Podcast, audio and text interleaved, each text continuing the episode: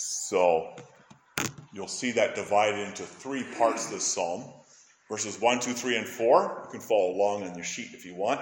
But 1, 2, 3, and 4 really shows that we can come to God with expectation, with great expectation.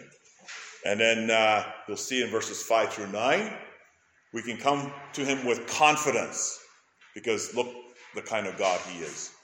And then 9 through 13 with thankfulness. That's really the climax of this psalm. You know, I entitled this short message, A Bounteous God. The Bounteous God. I know that's a big word. We don't use it in our everyday language or on the streets, right? Bounteous. But I couldn't think of a better word. Could not think of a better word than this word to describe the greatness, the givingness of God.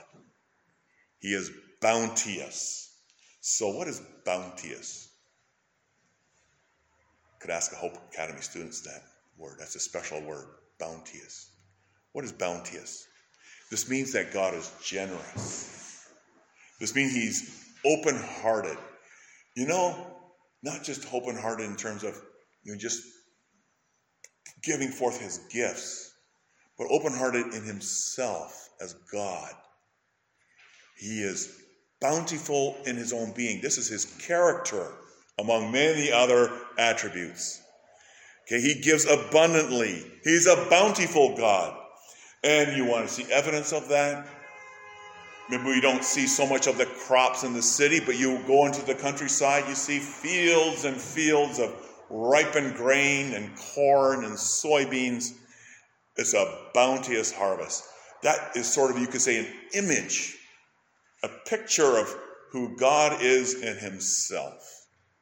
We're going to sing later this song, Now Thank We All Our God. Oh, may this bounteous God through all our life be near us.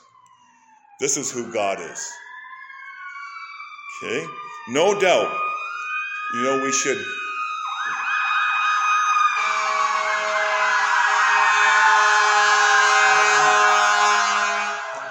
Perfect timing.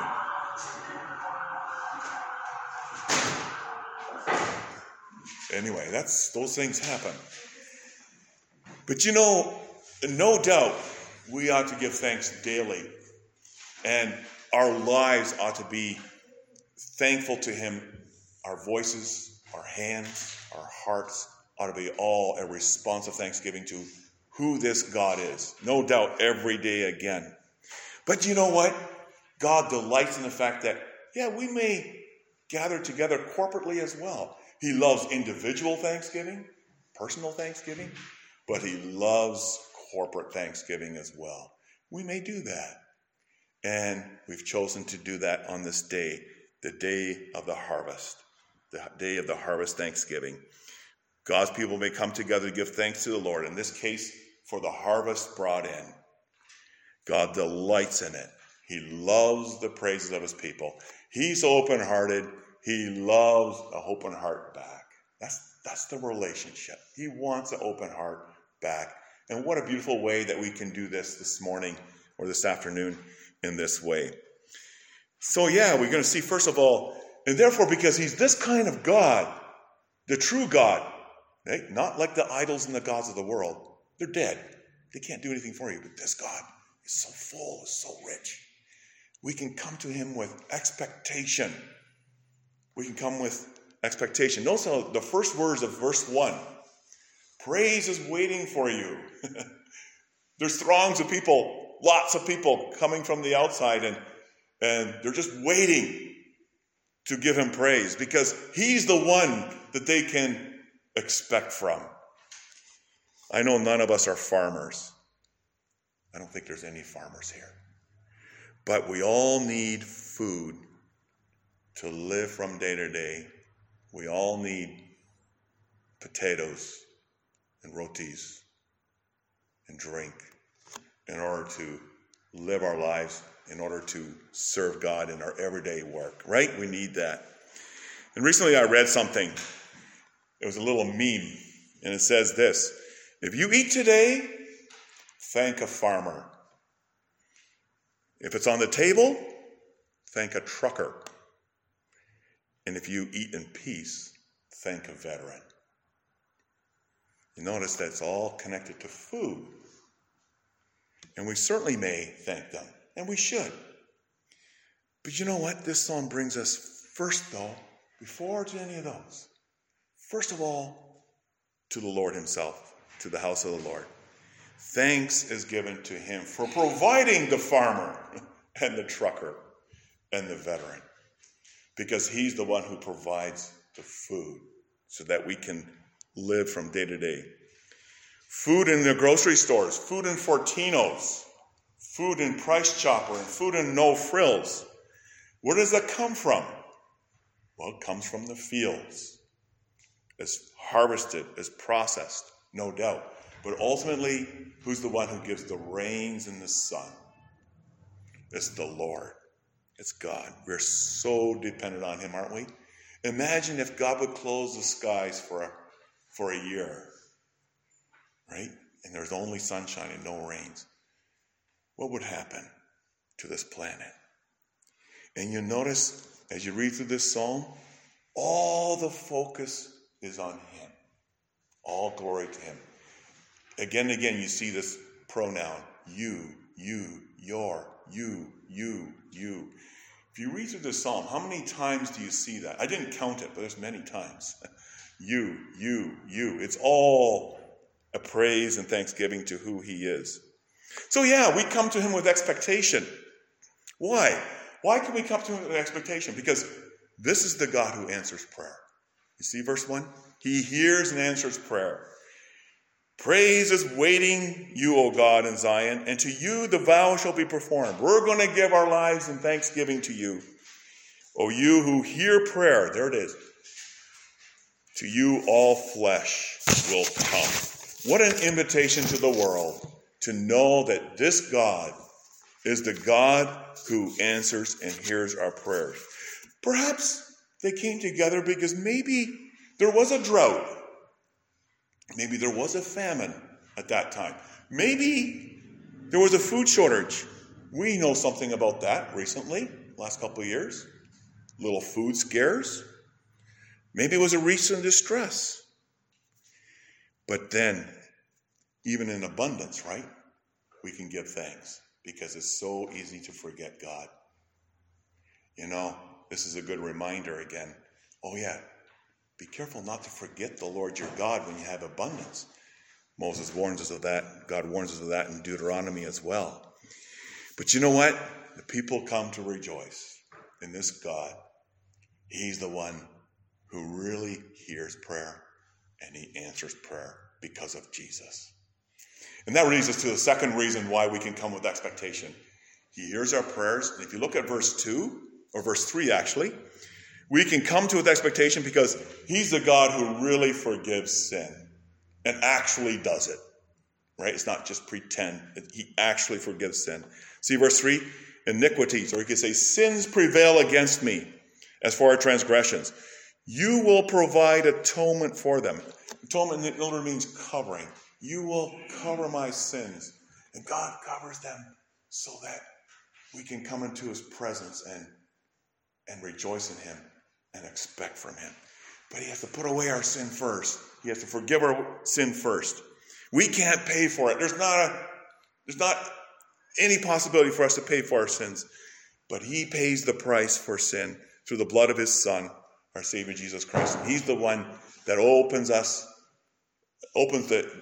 his home into his presence for us. You know what?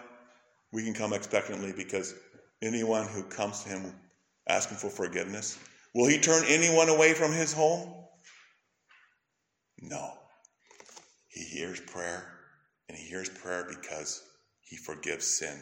And one more thing, why we can come expectantly, right? He hears prayer, he forgives sin, and the third thing is in verse 4.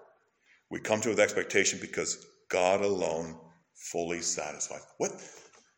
People look for satisfaction in this life. Don't they?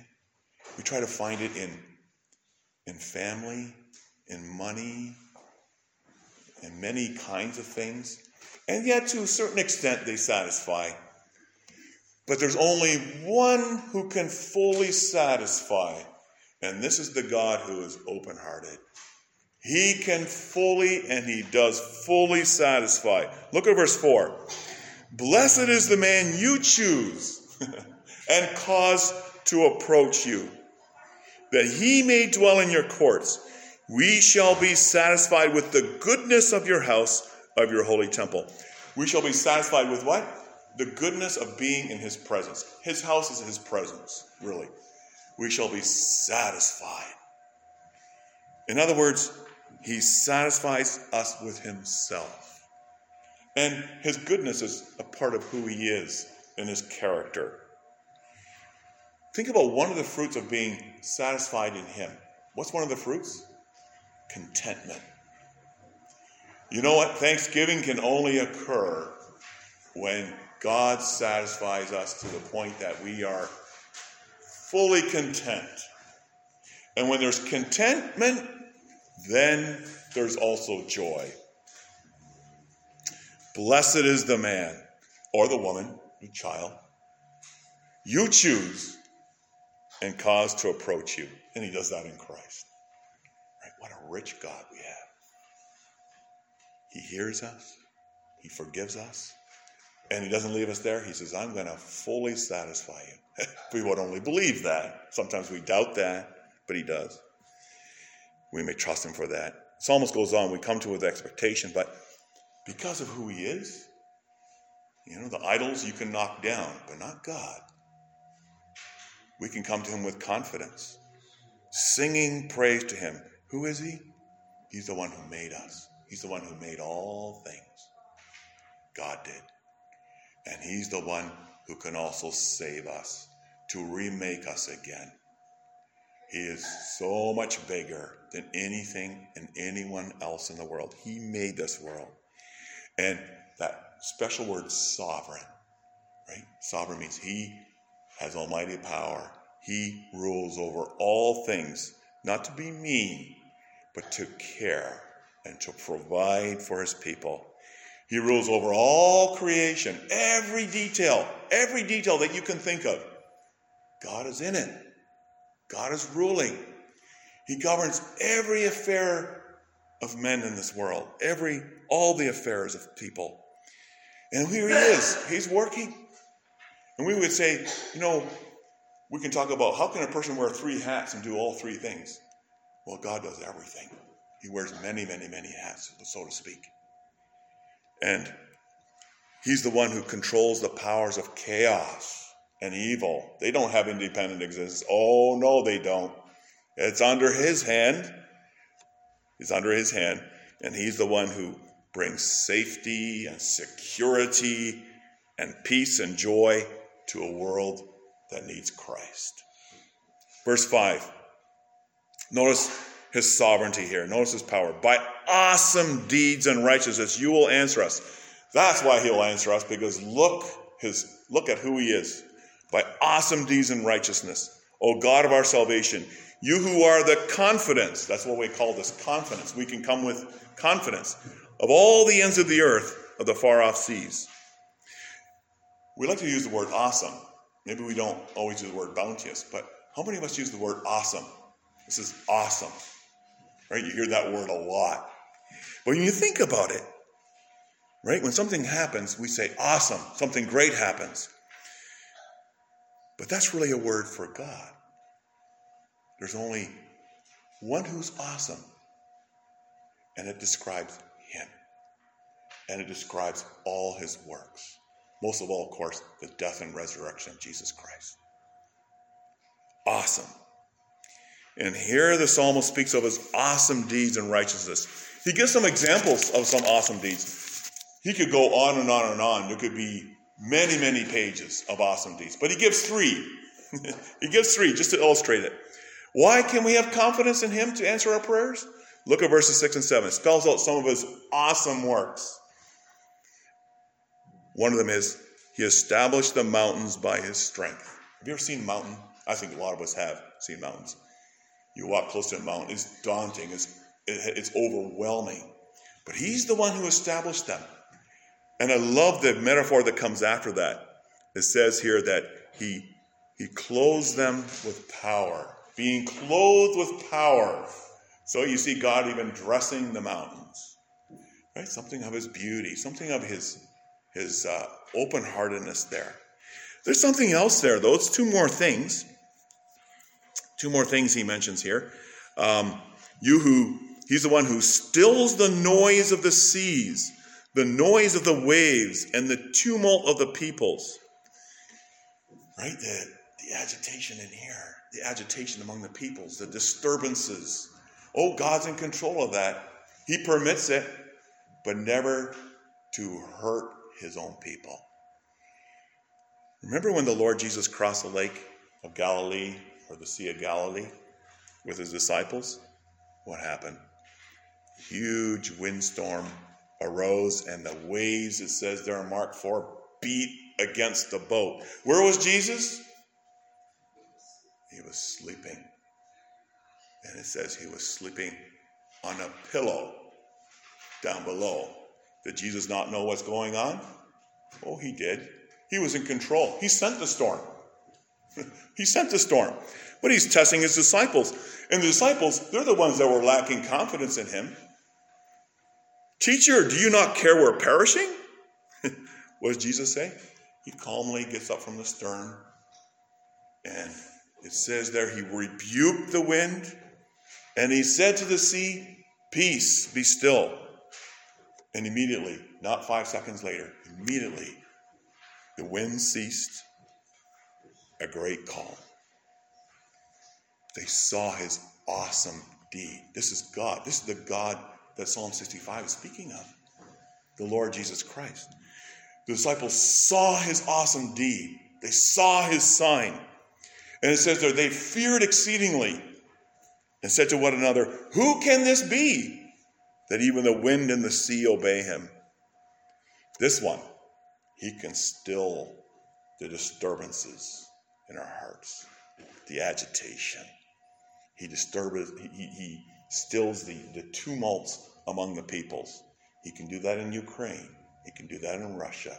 He can do that anywhere in the world. It's all under his control. And that's why we can have confidence, knowing that all things work together. Think of Romans 8. All things, not some things, not most things, all things work together for good to those who love God. The whole intent of the Psalms is that we may come to know about him so that we can sing. Sing. In Christ we confess, and I quote this from Heidelberg Catechism. It says, in him I trust so completely that I have no doubt that he will provide for me all things necessary for body and soul. Who bought me body and soul? Jesus. In life and in death, body and soul. And he will turn to my profit. He will turn to my good, whatever hard thing he sends me. He's able to do this because he's Almighty God. So he has the ability to do it, and he wants to do this. He's willing to do this because he's Almighty Father. He's a faithful Father. You know what? In our world today, people are so afraid. They're so worried.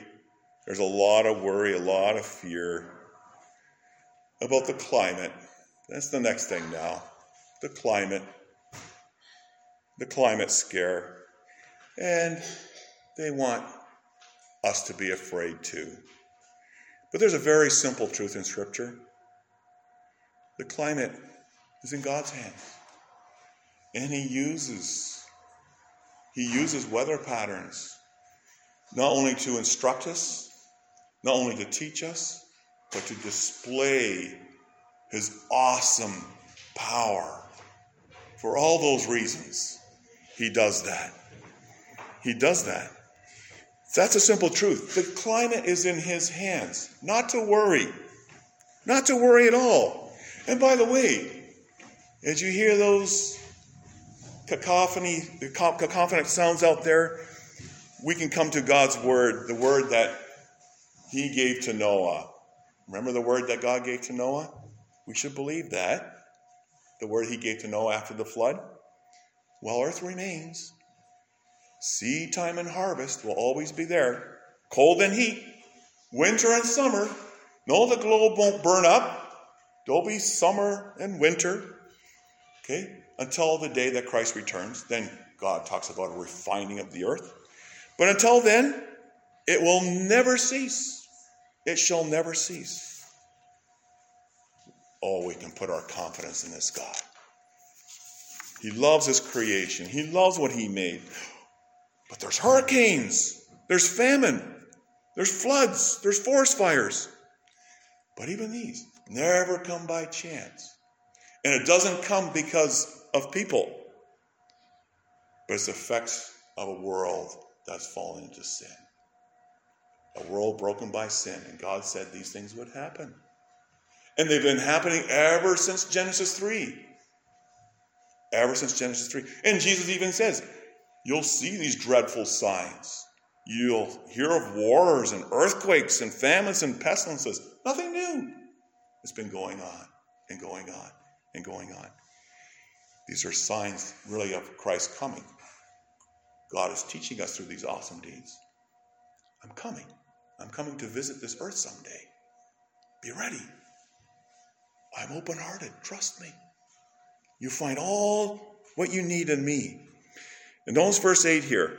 They also who dwell in the farthest parts are afraid of your signs. Those are the signs. All these disasters. It's God who sends them. He uses them.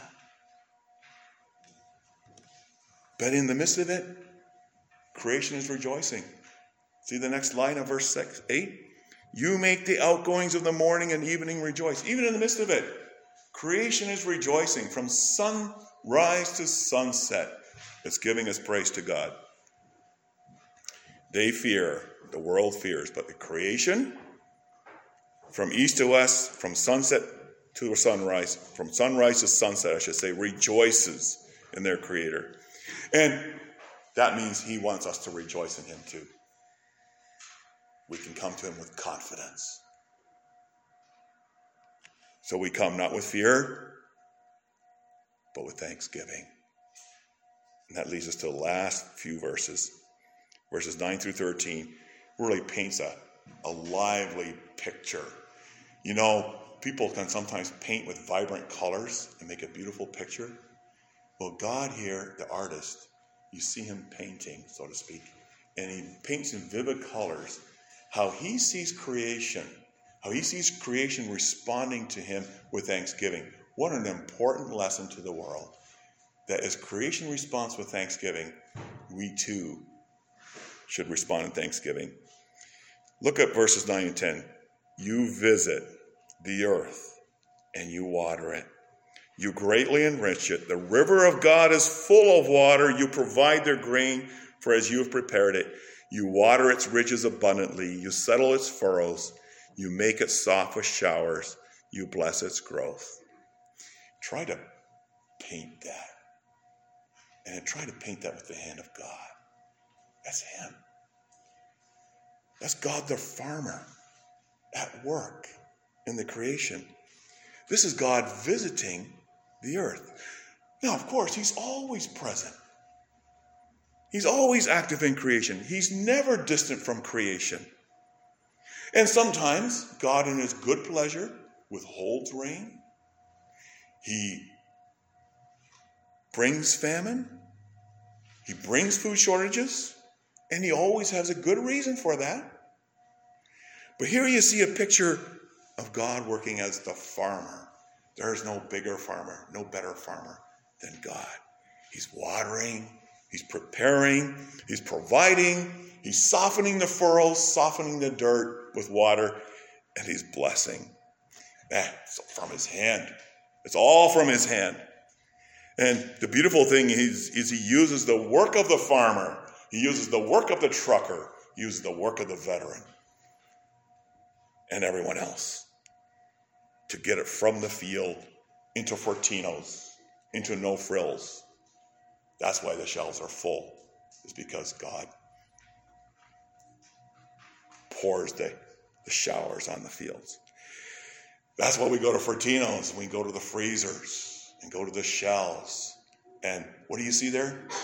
Abundance. Oh, sometimes we hear about food shortages. But you see how God provides again and again. It's his gift. What a bounteous God. Go back to the word bounteous. Open-hearted God. This is who he is in his character. Look at verse 11.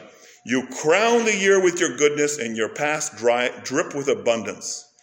You think of something that you put in the oven, and if you leave it too long and it's juicy, it just kind of pours over. Okay, that's the image of God's. He drips with abundance in this creation. That's why we celebrate Thanksgiving in October. Why is it? Because what's the crowning of the year? The harvest. The harvest. And that's God coming to us and saying, look who I am. Look what I've done for you. God loves his creation. He loves what he has made. It's we who spoiled it. It's we who, by our sin, brought so much hurt to it. And yet, in the midst of it, what does God do? Matthew says, he makes the sun to rise on the evil and on the good. He sends rain on the just and the unjust. The difference is that in the world, the evil and the unjust don't trust the Lord. They don't give thanks to him. But the just and the good, they offer their thanks to him because they come to know who he is in Christ Jesus. Finally, in verses 12 and 13, you see how creation gives witness to God. Creation singing, creation rejoicing. It's like God's witness to us and to all humanity. Where are you at? How come you're not singing? How come you're not rejoicing? All dressed up and singing. See that? 12 and 13. They drop on the pastures of the wilderness and the little hills. What do they do? Rejoice. Ever see the little hills? Skip. That's the image here. Try painting that. The hills skipping, rejoicing. The pastures are clothed with flocks. God puts flocks in there, and he said, this is beautiful. These are flocks that are dressing my valleys. The valley also is covered with grain. And then it ends right here. They shout for joy. They also sing. God is saying, that's what I want from you. This is a good example. Creation is a good example for humanity now to lift up their voices and to offer praise and song and thanks to him. He is the open-hearted God who has given us Christ, by which we can have all our sins forgiven and find our full satisfaction in him. Only in him will we find it. So let us bear witness to our joy in the Lord.